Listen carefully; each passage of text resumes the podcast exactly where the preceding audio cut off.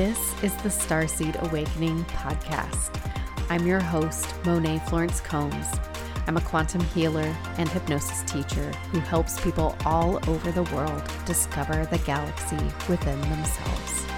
Join me on an intergalactic journey as we explore what it means to be human in a world where we are just beginning to understand that we are not alone. Hello, my star children. How are you all doing out there? Oh my gosh, it has felt like the past couple weeks have just sped by. I don't know if anybody else feels the same way. That you know when there's like times where it feels like like time is moving quicker or slower. Um, it definitely feels like feels really fast right now. Um, I don't know if anybody else is having that experience, but I certainly am. Um, I have a, just a whole lot of stuff I want to talk about today that has been coming into my my sphere of awareness. So I'm driving up to Austin today. It's about an hour or so away from where I live, depending on traffic. And um, I, went. Oh my gosh, I've been going up to Austin a lot. It's a long drive, but it's for a good reason. So I, I don't. I heard of a new a new thing about um, a couple weeks ago that I ended up getting diagnosed with as well as my my daughter, and it's it's still blowing my mind. Um, I'll tell you about it in case anybody else doesn't know about this because I certainly didn't, um, and it's helped so much. And uh, to me, I feel like it's probably one of the things that gets lumped into a lot of these diagnoses I see with starseed people. Um, because that kind of falls into the processing differences category. Like a lot of times you see it with ADHD or autism um, or sensory issues, because that's it's a sensory processing issue with our brains. Um, and so, but I had no idea it existed. It's called Irlen syndrome, and it's there have been over the, the research is really interesting. There have been over 200 studies about it, but the medical community hasn't really come to like a, a conclusion about it. But um, and hasn't, you know, they don't have like an official diagnostic code, for example. But POTS didn't either until this past year. Um, but the the research is really interesting. So I heard about this and I was looking at. I don't know if you guys have heard of Amen clinics. Um, in the U.S., it's this um, Dr. Amen. I don't know his full name. I'm just gonna call him Dr. Amen. Um, he has all these clinic. He he has all these clinics across the U.S. where you can get brain scans done to see what's going on in your brain. Right. So instead of trying to diagnose neurobiological differences by, um, you know, assessments, talking, uh, you know, observing, it's through scientific, you know, looking at your brain. Um, there's a special type of scan that you can do, and it shows basically how your brain responds to certain stimuli. And so I was looking at having that done for my daughter um, to see if that would help her, and, you know, so we could get just some data, really, about how her brain processes things differently. And so what we've I, I was looking at the sensory processing, you know, different things you can see on brain scans for sensory processing differences. And when that came up, uh, there was a name of something that I'd never heard before. It's called Irlen syndrome. I was like, what is that? And something told me to Google it because I've heard of most things. I do a lot of research on these types of things to just to try to help, you know, help my my kiddos and myself. Um, and so I looked up Irlen's and I was like, what? Uh, so it's it has to do with the connection between um, your eyes and your brain and how your your brain processes certain wavelengths of light. So people with Irlen's have um, they experience the world visually really intensely. So, for example, uh, if you're, you know, reading, you know, you're looking at a piece of paper, you might see well, it might be you might see colors that aren't there. You might see um, the the words moving or swirling or shaking or lifting off the page. Weird weird shit like that. Um, and fluorescent lights can be extremely painful and uncomfortable, and you can have a hard time um, reading without making mistakes or doing work without making mistakes.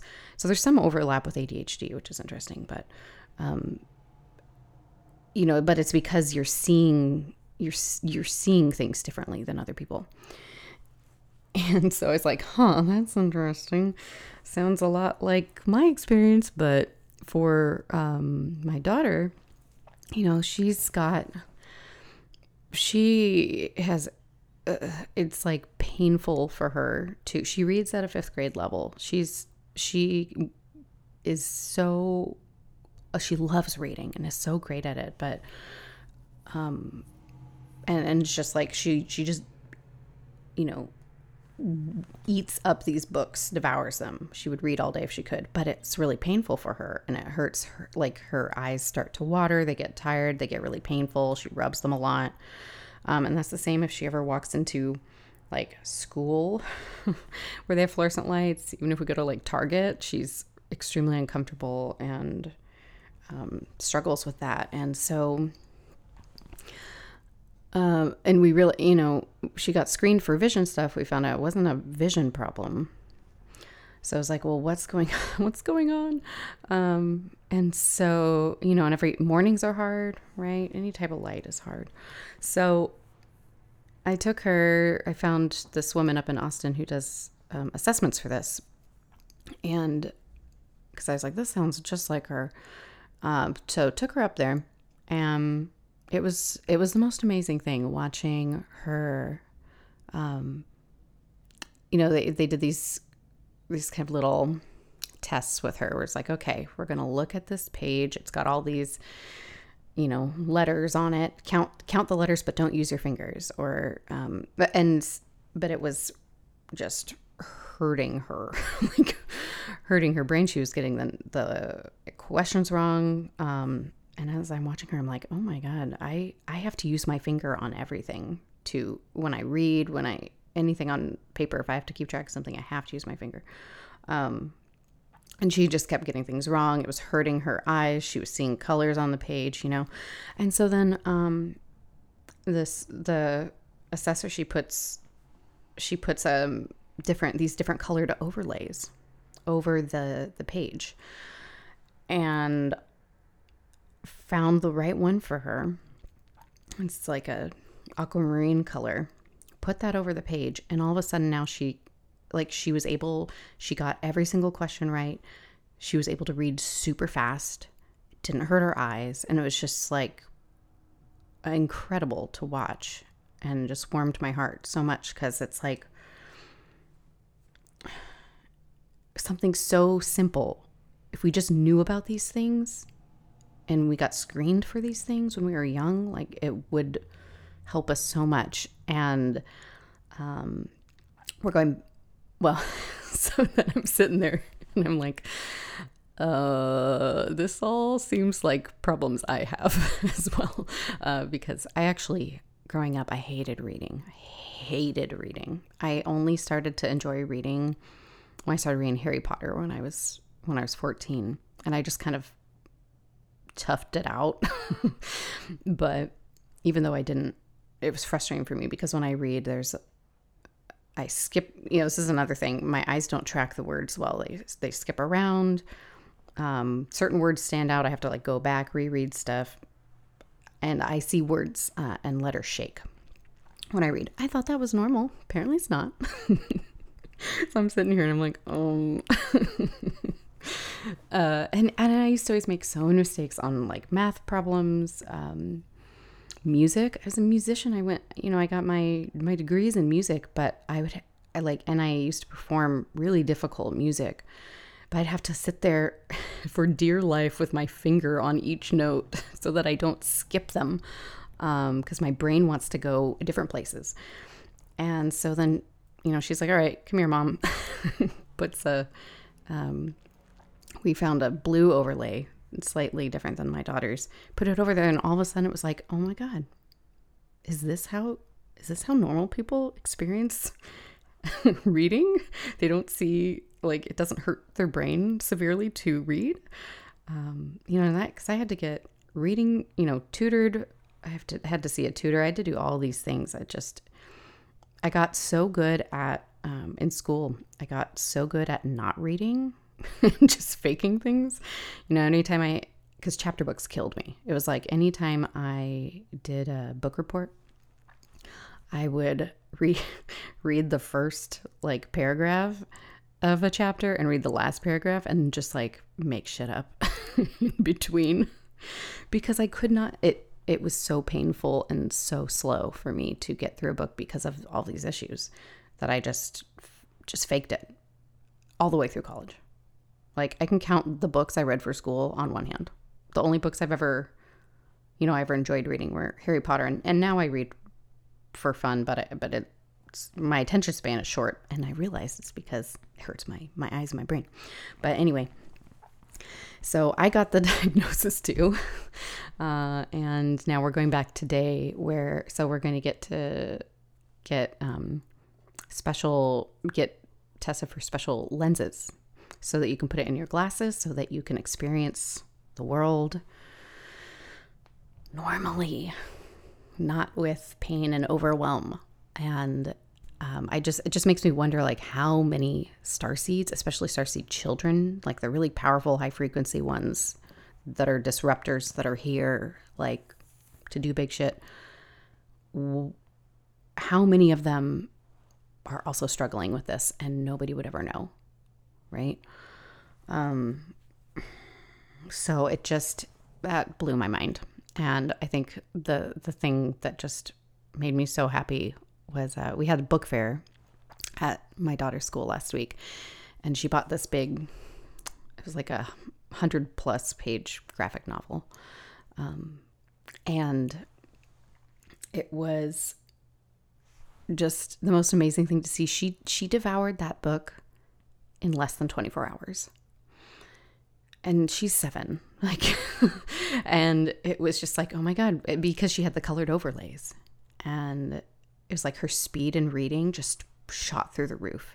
And it was just so cool to see her ability, like her um, reading abilities that are higher level, match her um, abilities to actually process the information. And so I'm like, this girl gonna be unstoppable now. And um, that makes me want to cry. And I'm not gonna try not to cry this morning. So that was exciting. That was really cool. It's really amazing to start finally getting answers to things um, and and more information. So, if any if this sounds familiar to anybody out there, you might want to Google Irlen syndrome. Uh, interesting. So, um, another thing that I did this past week, I went to um, Austin again. I went to the Doja Cat concert on Monday, which I'm still exhausted from. Um, I hadn't, I used to go to concerts a lot, like before COVID um, and before having kids, but um, I hadn't really done that at all since then. So that was really cool to be able to just go, go out and um, get back to kind of things I used to enjoy before my health got really bad. And um, I was able to do it. It was a lot of fun. But the reason I'm bringing it up is because it's it's such a um, I was I have so much to say. Okay, so if anybody knows who Doja Cat is, or, do, or rather doesn't know who Doja Cat is, so she had this kind of arc of her self expression um, as an artist, and you know, she's she went pretty like you know vanilla ish, mainstream, um, you know, like classic feminine, you know, the long hair, glam, um, being digestible and accessible, all those things that society wants women to be, right? Especially if you are a public figure. And then over the past year, it's been really interesting to watch her kind of just dismantle that and um, come out and be like, I don't enjoy the music I was making. I didn't, you know, all of that was basically not an act, but a, sort of an act. It was like it wasn't authentic to who she was. And so, um, one of the funniest things, this just cracks me up, uh, is you know, the people were, uh, it's like as soon as she stopped dropping that stuff and started being more herself, people started saying, like, oh, she's demonic. She's, um, like, she sold her soul. which I'm I'll tell you why I'm laughing in a moment. Um and to me it just so it's been really interesting to follow her and she's just really leaned into it. And you know if you follow her on instagram her account is wild. She just basically trolls everybody who calls her demonic or says that she's you know doing rituals or whatever with her music and illuminati and all the stuff. Um, and so you know because i don't put i do not put weight in that type of thing i think it's i think that she's probably here to disrupt right she's here to trigger people. Um, just like a lot of a lot of a lot of people out there in the the public sphere. It's like they came to this planet to trigger the hell out of people, and that really shows. You know, it exposes this collective subconscious boogeyman uh, fear in our um, the collective unconscious that's about like fear of, of, demons, fear of the darkness, fear of um, yeah, the dark, right? Which is, I want to talk a lot about that today, actually. So it's a good segue. Um, but it's, it show, it really, it's holding up a mirror to people, right? That shows you what are the things that are, um, that I'm afraid of that I'm now like projecting onto other people. And and so I want to talk about this, mm, you know, and it's like, I'm not, I, for me, I'm just, I'm not afraid, right? I am not afraid. I know that I can, you know, even with dark entities and, and dark, quote unquote, dark entities, right? Because there's a spectrum. It's not black and white. It's not like there's good and there's bad. It's like there's a spectrum of in between. Um, you know, I have, I know that nothing can can attach to me without my consent and cannot stay without my consent, right? Um, and I've, I've learned a lot about that, especially through all the things that I've been through with, you know, the thing with Peter and the stuff with the Earth Council. And um, so it's like I have, we don't need to be afraid of these things because it's really just fear of the unknown or fear of um, this repressed kind of um, you know, there's so, Purit- Puritanism is still really, really big, especially in the the U.S. So it's like when when people start kind of deviating from um, wholesome, right? Then sometimes, well, then you know, it's like, well, people make assumptions about about folks, especially women, particularly women. So this brings me actually to one thing I want to say about actually some of the Earth Council stuff. I know I've been kind of like leaking and slowly dripping information about what went down with all of that. Because, uh, because yeah, but um, one of the things that was happening when now that a little more time has passed, it, feels a little easier to talk about. Um, was that um, some of the members of the Earth Council, who will not be named, the humans, um, started, you know, they were they were saying that there was this dark entity that was like trying to um, get me to sell my soul, and which I was it was very the whole thing was very confusing, but um, and you know it's just funny because it was like the the whole sell your soul trope, right? Like we see this so much. It's like, oh, Johnny sold his soul to the devil, right? And that was exactly the you know, this caricature of this, you know, what they said was this dark devil energy. And I'm like, okay, that, that doesn't sound right to me. Um, and, you know, the, the way they were getting their information was very suspicious. So, um, I didn't put ended up not putting any weight towards that. But the the interesting thing was that they they were actually kind of going around in my community. This is one of the reasons why I shut down the mothership that I haven't really talked about. And they were looking at, you know, the names of people and asking a pendulum if each person had sold their soul or not, whether they had or not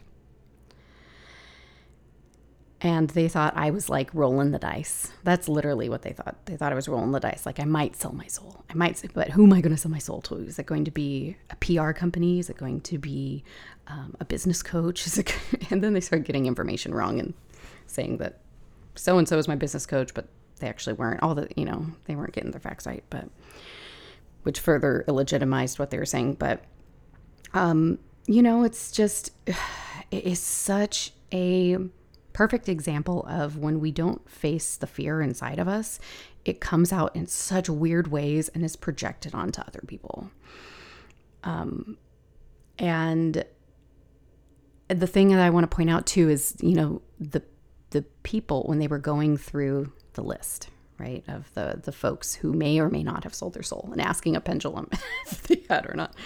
I would do not recommend asking pendulum questions that are like big questions, like life or death questions, because it's uh, it will always your own bias bias will always interfere with the pendulum, and also like come on, people.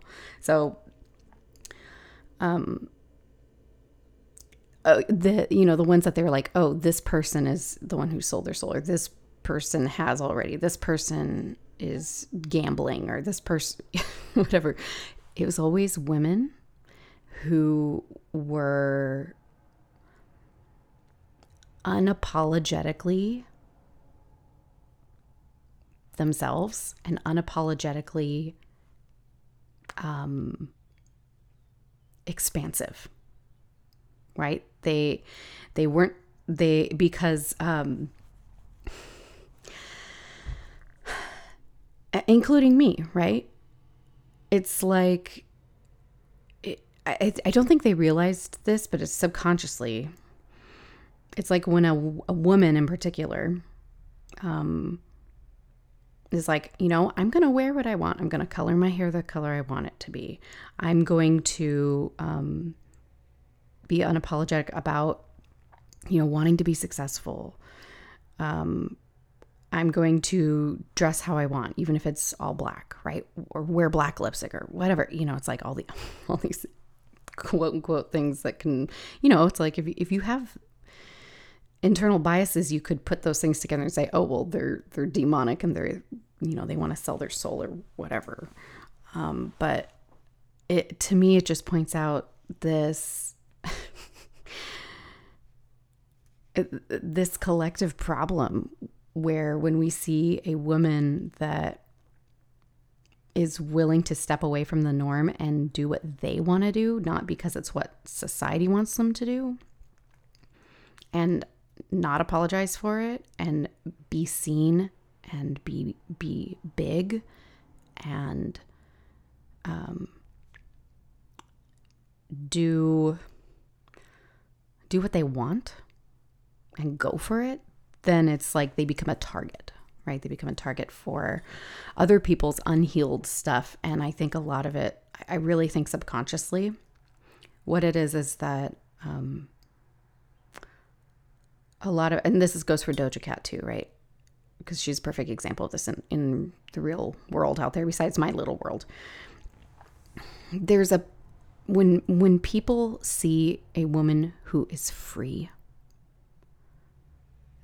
they're actually they are able, it's like a mirror and they see how they are actually shackling themselves. Right? The people who are projecting that are not free. They see someone who is free, who is not living by society's expectations. And um, they wish they had that for themselves, but they're scared.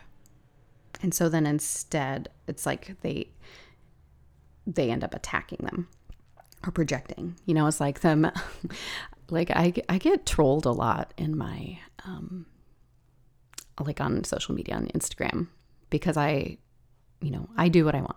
I dress how I want. I do, I behave how I want. um, now I didn't always used to be that way, you know, but I'll get people comment on my stuff. It says like, oh, you need Jesus or like, or, um, or, you know, oh, you're, what are some of the other things? I had somebody the other day who told me that I had, um, like BPD. it's like, and or people be like, oh, what do they say? They've said so many, so many awful things about me, trolls on on my like reels and stuff. But I've done a lot of work so that I feel really I don't I don't care now. I it used to bother me. It doesn't mean it doesn't at all anymore. I you know I'm secure enough in myself to where I don't I don't give a shit. But um, it's just funny. It's just more interesting, you know, whenever and whenever Doja posts something, because she will purposely post, you know, a reference to the Illuminati or something just to fuck with people. it's like watching the people's comments are just like, oh my God, you guys. Can we just like do your inner work? You do you, you do your work, stay in your lane, right? We don't need to. And here's the other part. Okay, it's coming from a place of wanting to rescue people too, right? And that was kind of with the Earth Council stuff. It was like um, coming from this place of wanting to save me or rescue me. But it was like I was very secure in myself. I don't need to be rescued. Um, when you're secure in yourself, you don't need other people to rescue you because you are like confident in your your own sovereignty, right? Um, and I see that a, a, lot happen too, right? It's like, oh, you need to repent or save your soul. Um, but to me, it's just le- this is just leftover um, religious dogma stuff that gets kind of misapplied to the the light worker or starseed movement. So that brings me that brings me to the other thing I wanted to talk about that is along the same lines, because um, this has just been coming up in so many different ways this week. Um, I've had a lot of time to think about it. So another thing um, that I wanted to talk about, I had a couple of people um, reach out to me and about this post that somebody, I don't know their name. Um, I'd have to go back and look, and I don't necessarily want to call them out, but there's there's somebody who has a podcast who um, I don't know if it's about star seeds or not. I haven't looked into it, but she's got a pretty big platform and uh, you know, like couple, uh, maybe like twenty thousand followers or something on Instagram. And she's in this space, and a couple people sent me this one post that she made, and it was um, about calling out people who are dark workers. Um, so it's her version of a you know, a light worker is somebody who's in service of love and light. I guess a dark worker is someone who and what she what she was stating was that it was someone who is um,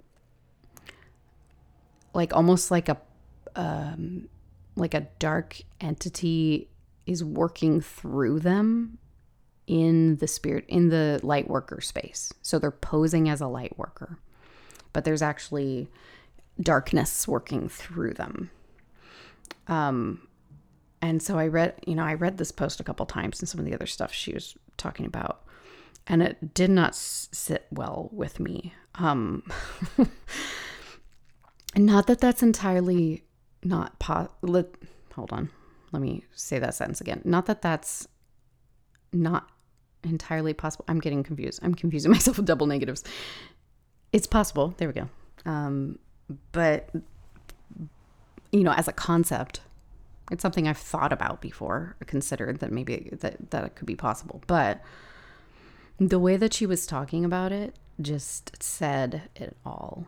Um, you know, she said that people who are dark workers are um, like usually they're reptilian, right? Whenever somebody says something like that, that puts a blanket statement about reptilians or grays, I'm like, oh yeah, she was talking about grays too, about you know, in a negative way. Um, and I think insectoids too. I don't remember. I'll have to go back and look, but um, it's it's just that's misapplied racism, right? And it's just such a it's such a testament of the time we're in right now as a species. It's like, okay, you know, you're different than me, you're bad, right? Or all, you know, all reptilians are bad. No. Reptilians are, there's all these different reptilian species. They span, um, just like humans, there are, you know, there's not usually just good humans and bad humans. There's, there's a whole spectrum of in between. And that's for every everybody. And that is the thing that we are just really struggling with as a as a species right now. And this is just an example of that but within the spirituality space which is which is frustrating. But i see stuff like this all the time. But um uh, the the other thing she said was um that the galactic federation was negative because it's a government entity and like, you know, she said a bunch of stuff that was similar to this. And I'm like, okay, this is just perfectly illustrating what I talk about all the time on this podcast, which is it's that black and white thinking that I just uh, you know it's like if you're not that I talk about all the time where it's like if if you're not good that means you're bad. No. No. There's a spectrum everywhere. There's always gray area all the time. We can't, this is pure polarized thinking, which is exactly what we are grappling with as a planet right now is we are we are trying to integrate we need to integrate polarity on, on this planet. Not lean into it by saying well you know government is bad so the galactic federation is bad. No. Like that is like that is that is really lazy thinking. Um because yes like go- governments can be bad. Absolutely bad right? Can be negative can be oppressive absolutely. But the problem isn't especially you know the, here's what it is.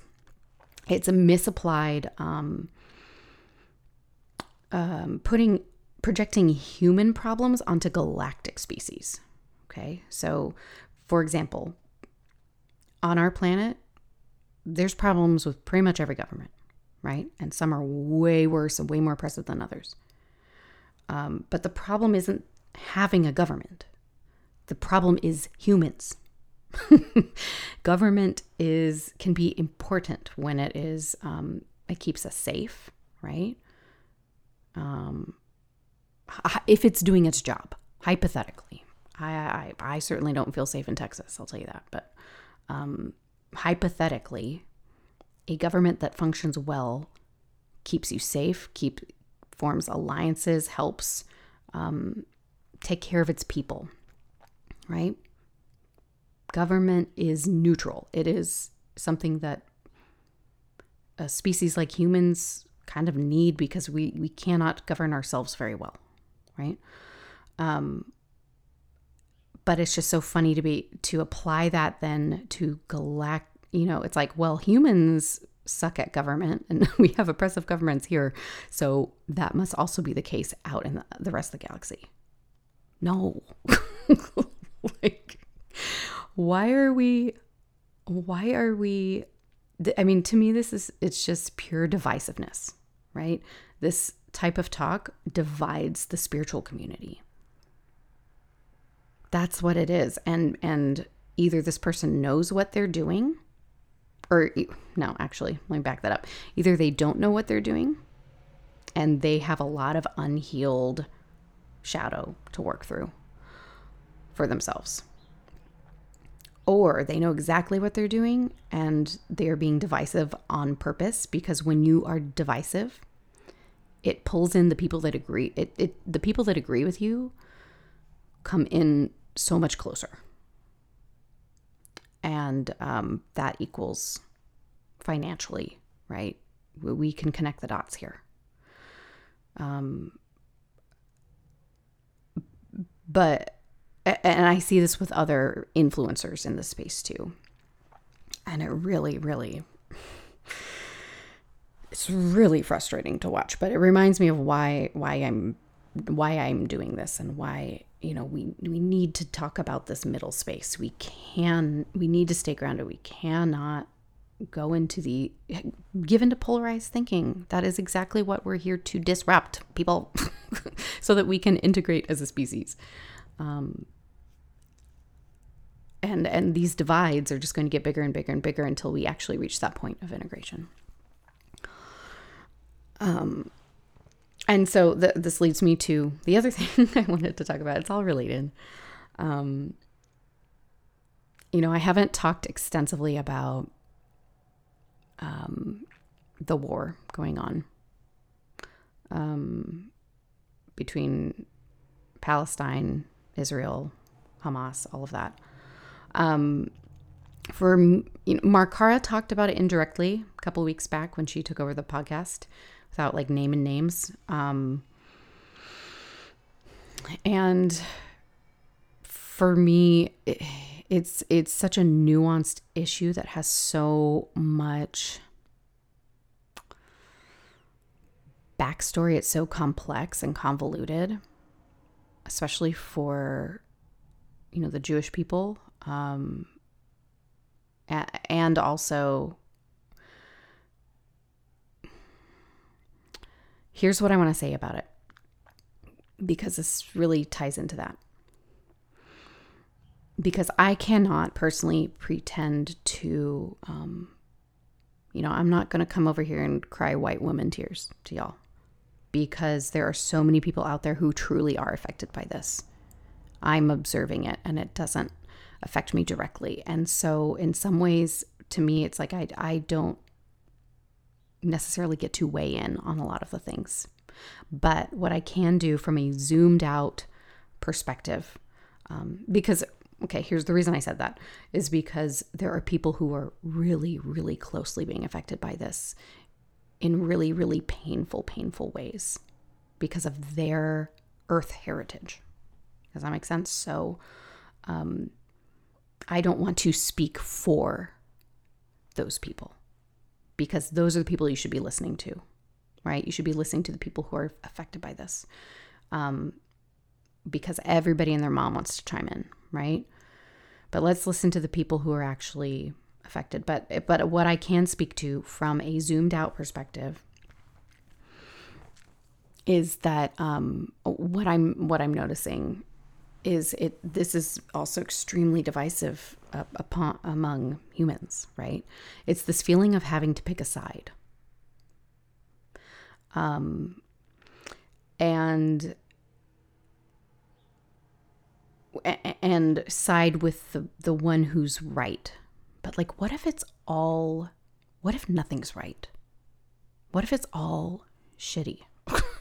Like what if it's all horrific we don't have to choose right or wrong. We don't have to choose this side or that side. We don't have to choose dark or light. We don't have to choose good or bad. Like, that's a very human problem. And that's probably how we got here in the first place, right? Um, rather than we have to keep coming back to humanity. We are a human species. Yes, we are species of different cultures, but at the end of the day, we are all human. We are all on the same planet. We are all on the same team. And being locked in a pattern of fighting and retaliation, and this is my land, and this is, you know, not your land, and they did this, so I'm going to do this, right? And I'm speaking in very, very, very, very, you know, general flippant terms here. I'm um, there's so much more nuance, but it would take a, a really long time to to really go into that. But if we can focus on humanity and the the the humanness of this, right? You can condemn genocide without picking a side. Right? And you can condemn a, a terrorist act without picking a side. As humans, we need to stop picking sides. Right? This is exactly all this other stuff that I was just talking about. Same same thing, different application, right? And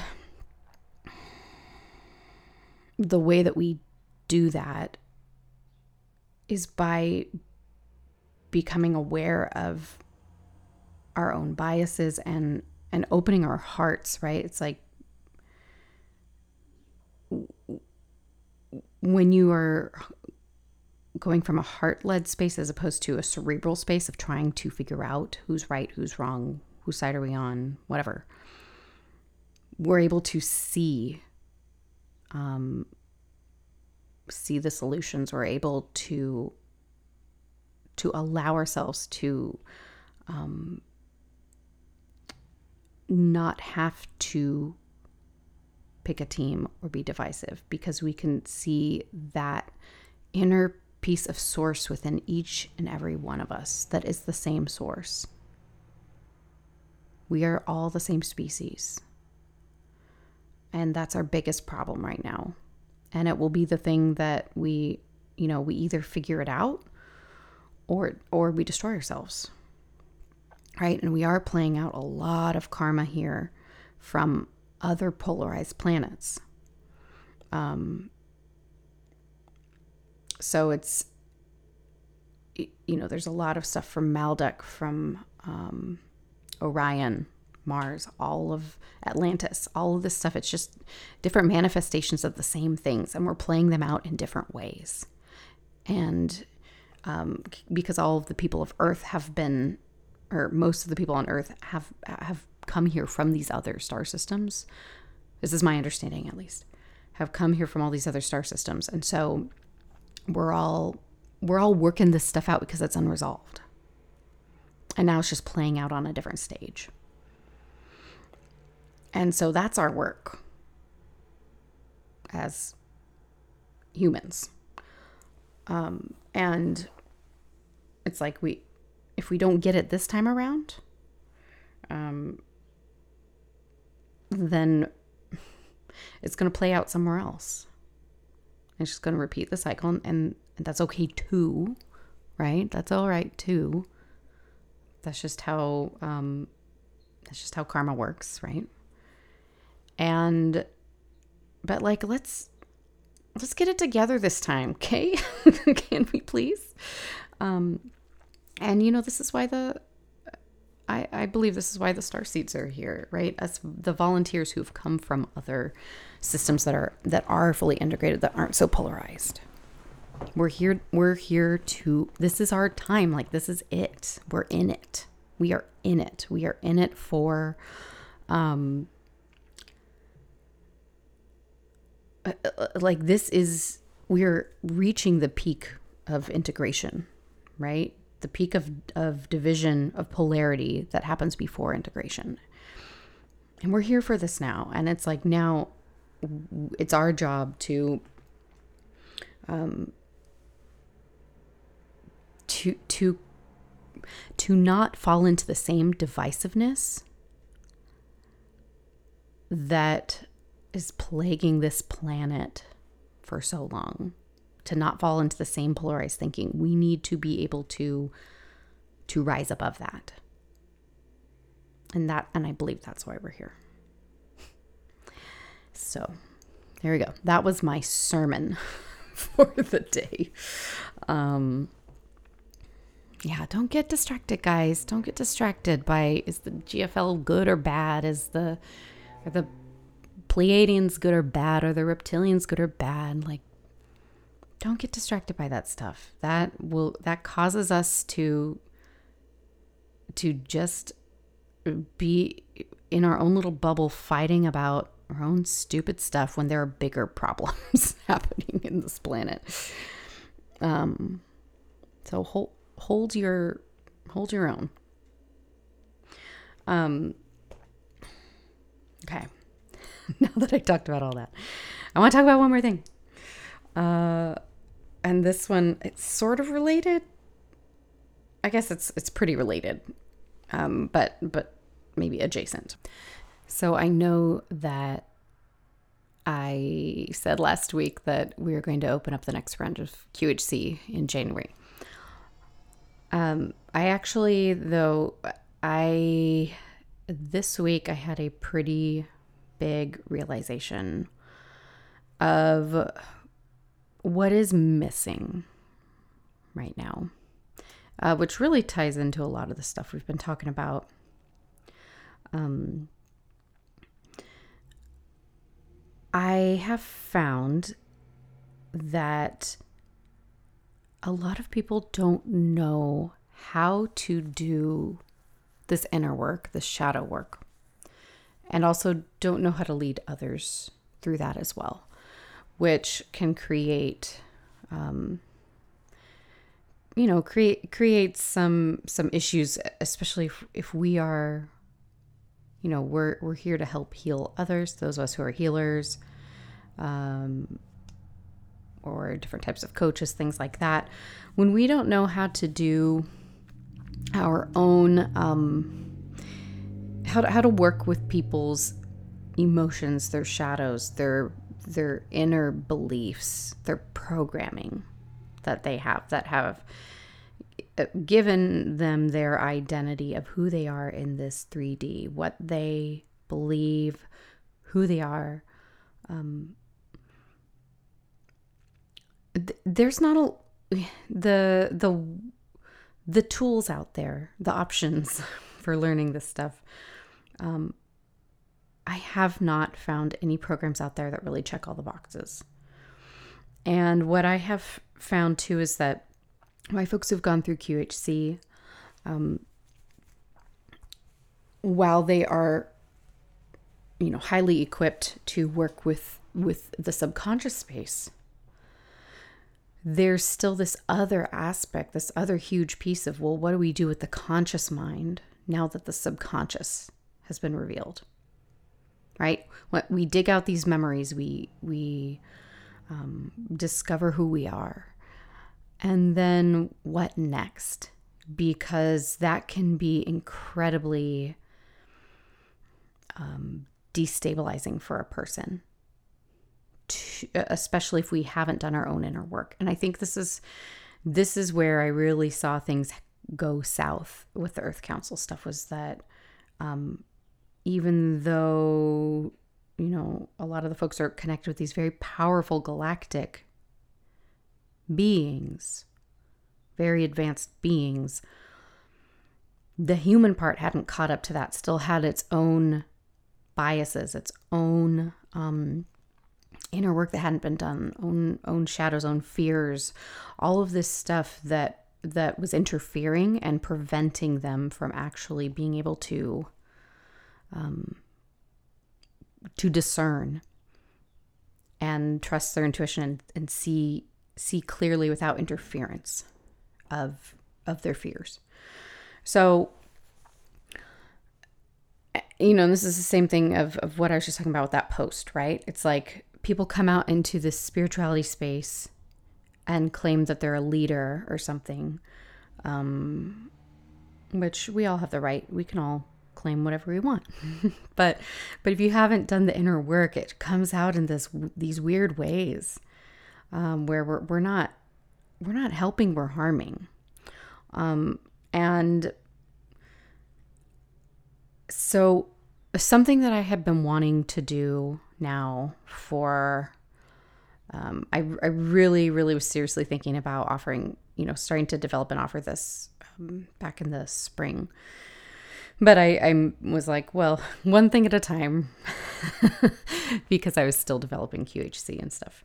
Um, but I really want to be able to offer a program to basically teach teach all the skills that I have learned to help people work with with um, the mind and the shadow and um, all of from all of these angles, from a trauma informed space, because there's a huge lack of that out there, especially in um, some of the coaching programs that are out there.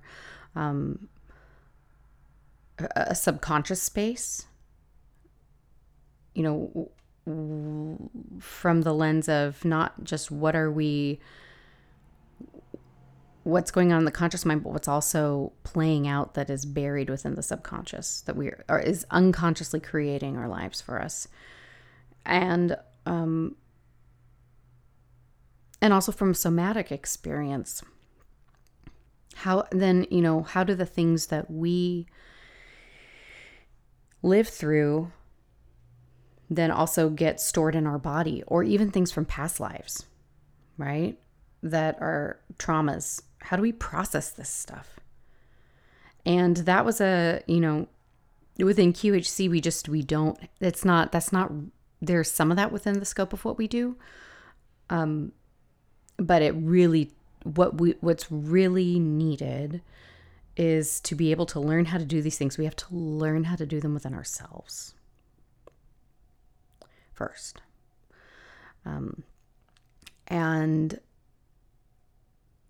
so what I I learned a lot about this through I learned how to work with the conscious mind and become a conscious mind ninja I guess through through the the life coach school which is the the coaching certification that I went through. Really that was that was shadow work. That's what that was.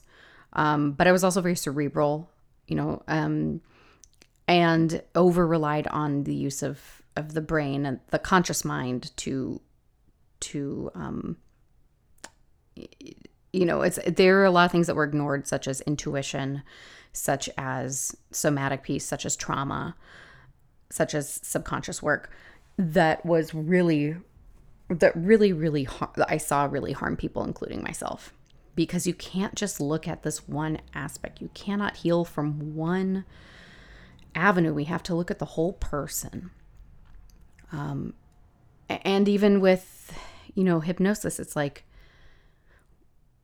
hypnosis is one aspect. That's subconscious mind work. But like, there's so much more. Um, and and I see just there are not a lot of t- healers that have the tools to really um, get into that. And so um, I finally I got the message. I got the message that it's time for me to create a program like that. Um, that it that incorporates all of it, everything I've learned. Um, because the the we we we need more people who have done their own work who are going out there to help other people do that work too. Um, that's so needed right now from all of these angles, and um, and I love, love, love. I love doing shadow work with people. But what I'm seeing is, and and I, you know, I that's what I've, I've been doing that a long, long time. Um, what I'm seeing though is that I, I want to teach, I want to pass that on. I want to teach that to other healers so that we can go out and and make a bigger difference so that it's not you know we're not just going in with hypnosis we're doing like we're actually able to help folks um, really really get get the healing that they're desiring those who are ready to do some inner work. So that was my long winded way of saying that I'm creating a program. Um, and it's it's going to be a shadow work certification. So um, what we're going to do is we're going to it's going to be a similar format to QHC except it's going to be longer. So um, you know, QHC is great. Three months is great for working on hypnosis stuff, right? Um, I mean, I got certified in hypnosis in a week, uh, for which I wouldn't recommend doing. You, you really, you know, there's so much more. We can't just do this these this stuff quick and dirty. It doesn't work that way. Um, otherwise, you end up with a lot of healers out there who just don't. They don't. They're so limited because they learned how to do this stuff from from videos, right? We got to have that like that feedback, that in person work, that all, all of that stuff. That's so important. For me, here's what it is. It's an it's an ethical. For me, it's an a moral. No, I don't like the word moral. Ethical obligation. Morality is for chumps. Um, an ethical obligation for me to help train healers who are well rounded and have done the work themselves and can work with anyone that comes their way and know exactly how to help them or or maybe to even refer out to some someone else who needs you know maybe there some other approach would be more appropriate. But i want my healers that i train to be fluent in healing in helping people because we we can't just do the energetic work. There's so much more. Um, so the this program is going to be six months because in order to really to really do our own work through it because that's part of it. It's not just learning how to do this work with other people. We have to do the work first. We have to do the work first. That's how you become a master at what you do. Um, I don't think that it's possible to be completely healed. I don't think that's the goal. We're not supposed to be perfect or ascended or anything like that. Um, but there's so many people who are suffering out there because they are so deep in their own programming that society has given to them that they that they inherited right from their the spaces around them their schools their peers these institutions like the medical system, like um, um, the government, right? All these levels of areas where we have unconsciously become who we are. And so what the the only way to know what we want and the only way to actually create the life we want and do what we it, like get closer to our own desires and what we want to do and be in this world is to start deconditioning all that stuff. And that is the process of working with the shadow, right? Um, so that's a program I'm going to create. Um, it will be live. We're going to do meet. Um, I'll probably keep the same days, Tuesdays. And for this this round, um, just going back to format that I know works um, for me and my students. So we'll do. We're gonna do Tuesdays. We're gonna meet at probably at noon, and when we do it, we're going to be doing um, working in a group, and it will be a combination of teaching, kind of like QHC, a combination of teaching and um, doing doing work and learning how to hold space for people. Um, a lot of this is really similar to coaching. I just I don't love the term coach or life coach. I think it's kind of corny. So I don't I I prefer like some if, if you do this program so you'll be able to choose what you want to call yourself if you want to be a certified shadow worker, shadow guide, um, spiritual life coach. You can you can kind of pick how you want to use it. Um, I just don't personally, I don't really identify with the term life coach anymore because, um, yeah, it's just not my favorite. But, but that's really what it is. It's it's holding up a mirror to people, learning how to hold space, hold up a mirror to people compassionately with empathy to show them all of the ways in which they are creating unintentionally a life for themselves that they do or do not actually feel aligned with, and helping them process some of the things that maybe they didn't choose for themselves and the beliefs they didn't choose for themselves, the things that are holding them back, keeping them small, keeping them miserable. Um, that is the process of opening up the closet to look at all of all of the the oogie boogies inside of it and actually really seeing it for the first time and then consciously learning how to to choose new things for ourselves deprogram that stuff um, and have a uh, this okay sorry. You can tell my adhd is on fire today i'm about to get back on my meds but man it's like okay uh, bear with me here. Um i was going to say that most of us are asleep. Like we're just going through this life sleepwalking. Um, and and so many of you who have listened to this podcast are in the midst of waking up. And that's a beautiful place to be in. And when you are in this space of waking up, it's also a very vulnerable time. It's a very vulnerable time.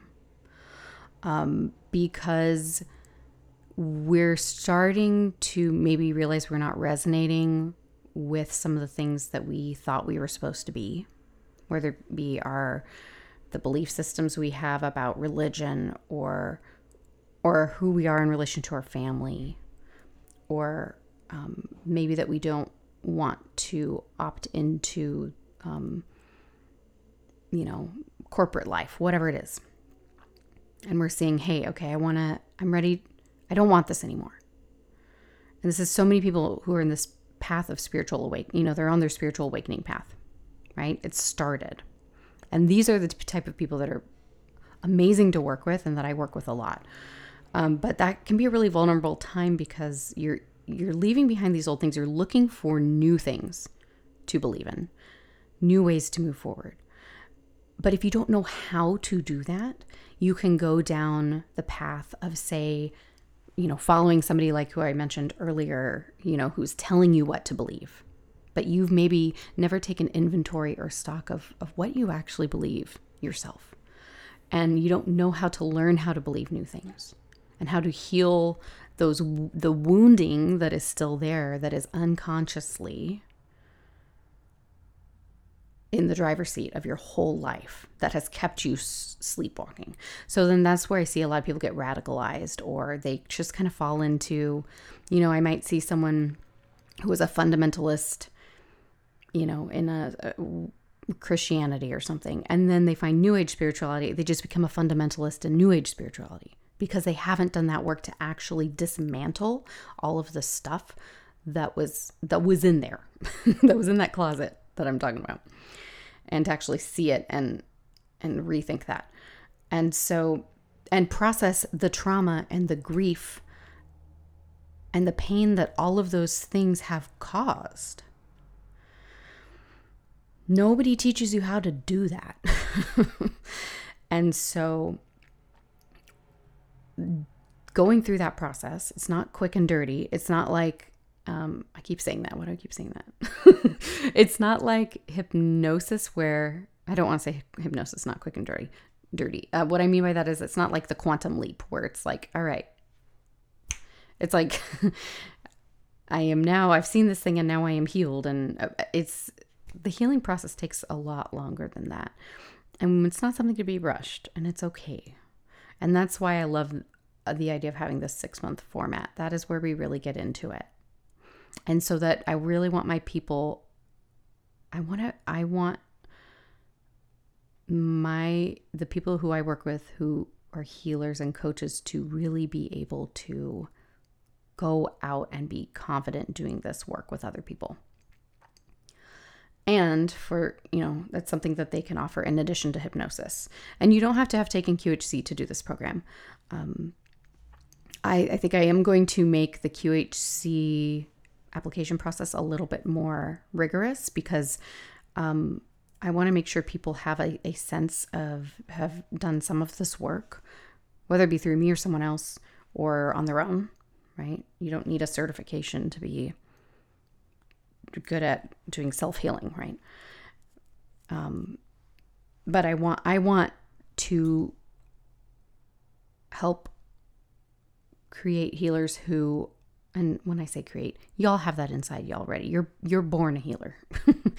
We're born that, but we I, I want to help um empower, that's the word, healers who maybe are able to approach this from a more full spectrum approach. So um so I'm I'm going to be a little more picky about who I accept in QHC. Um, so that so, because when you have such a powerful tool as hypnosis, it can be used, um, it can be misused, right? And I and I feel that I that's where I feel like my program differs from maybe QHHT or BQH is that I actually really care about the quality of healers that are going, you know, that have come out at the other end of my programs. So, um, all that to say, I am that's what I'm doing and I would love to invite you to be a part of this. Um the first the first round we do um it's you know it's going to be kind of our beta round just kind of like my first round of QHC. So this this 6 month program we're going to do um I'm going to start so so my the price that I will charge um in the in future rounds is going to be for four four hold on. Four four four four four thousand four hundred forty four dollars because you know I like my angel numbers um for the six month live program with feedback with all all the bells and whistles. Um and the and it might be a hybrid program so there might be some like video content possibly i'm not sure yet. Maybe maybe not. Um, but most but a lot of live component um because that's so important the first time this first round i'm going to charge 2222 right? So that's going to be the, the the price for this first round for those of you who want to be in, in, the beta round.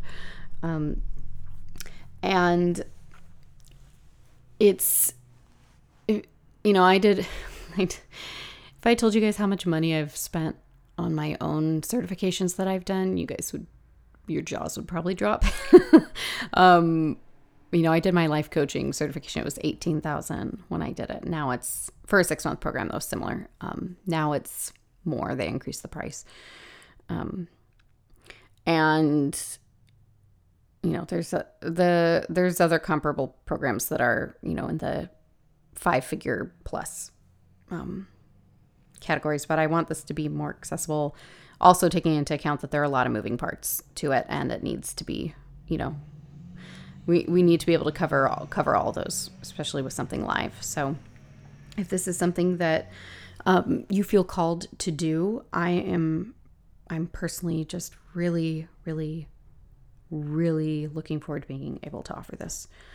Um, because I feel like this is the best way for me to use my knowledge and my skills to help make an impact on the collective is by empowering you guys to be able to have the same the same things that um, I learned from studying all these different modalities and putting them into practice and working with hundreds of clients. So um, that's what I want to pass on to you guys. Oh, one last thing I will say. Sorry for rambling today. Um, the last thing I'll say about that is that.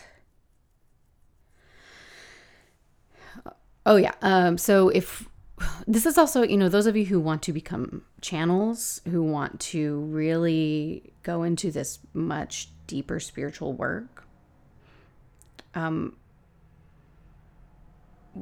we got to do this process for ourselves. Like I was really grateful. Um, the program, the channeling program I did, is a year year long, and the whole kind of first module was all about doing shadow work and for me it was I was like, oh, perfect, because I already I've done a lot of this, and I'm I've I'm on to myself. I know my own. I can see my own bullshit from a mile away, and um, but it was really refreshing to see that as part of a, a channeling course because really you know how can we and and those of us who even open up to our parallel selves for example or do this hypnosis work for ourselves we when we open ourselves to other influence of other entities coming through us, um, and even our higher self coming through us, we have our own bias filters. And so it's what we talk about and what we see and what we say, what comes out of our mouth is going to really. It, it can be either from a place of ha- deconditioning ourselves and and having full inventory of our beliefs so that we can have come you know from a place of neutrality when when someone speaks a message through us. Because the message comes in and then it translates into our own world. It has to go through this filter right of our brain. So um uh, being able to we want to be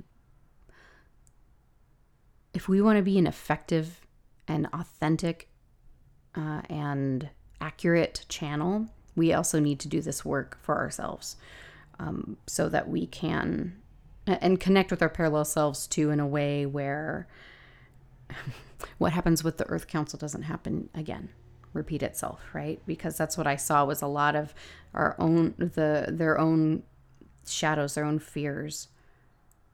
When when you know this powerful galactic being would come through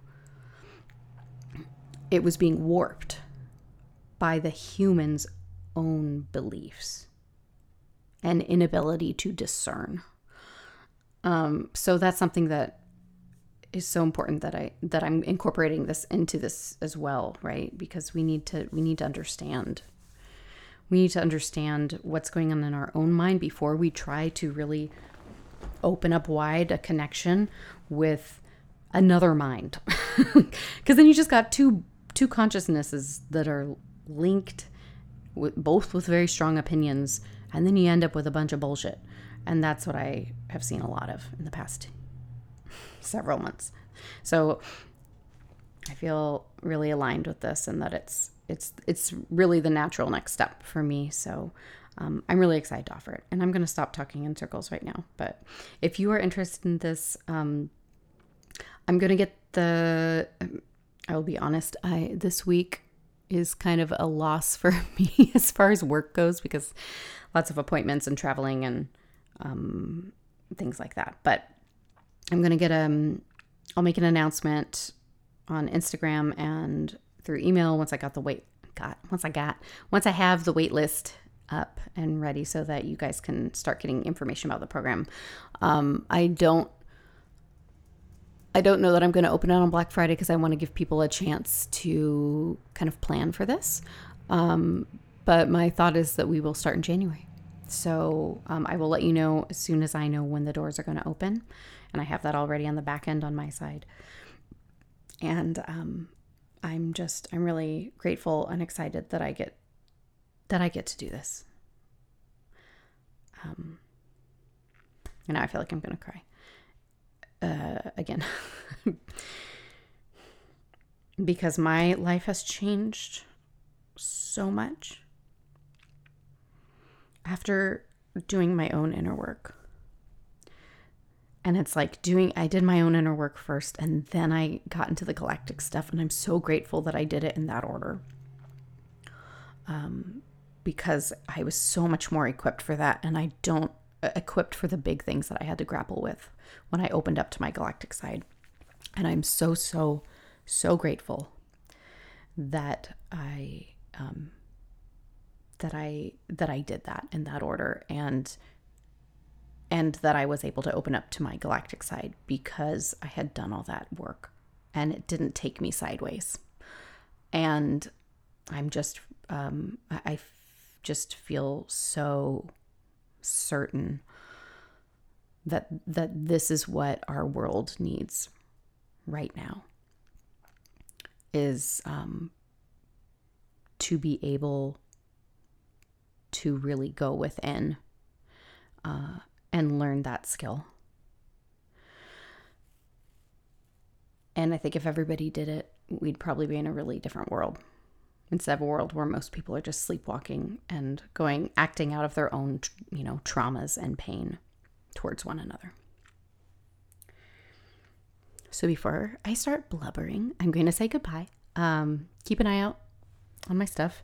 Follow me on Instagram. I will give you all the information I can once I have it. And uh, I hope you guys have a great rest of your week. And I love you so much. Goodbye. Thank you for listening to the Starseed Awakener podcast. If you are ready to become a quantum healer and learn this powerful spiritual technology to take it out into the world and help others, visit my website, thestarseedawakener.com slash QHC to sign up for the next round. See you soon.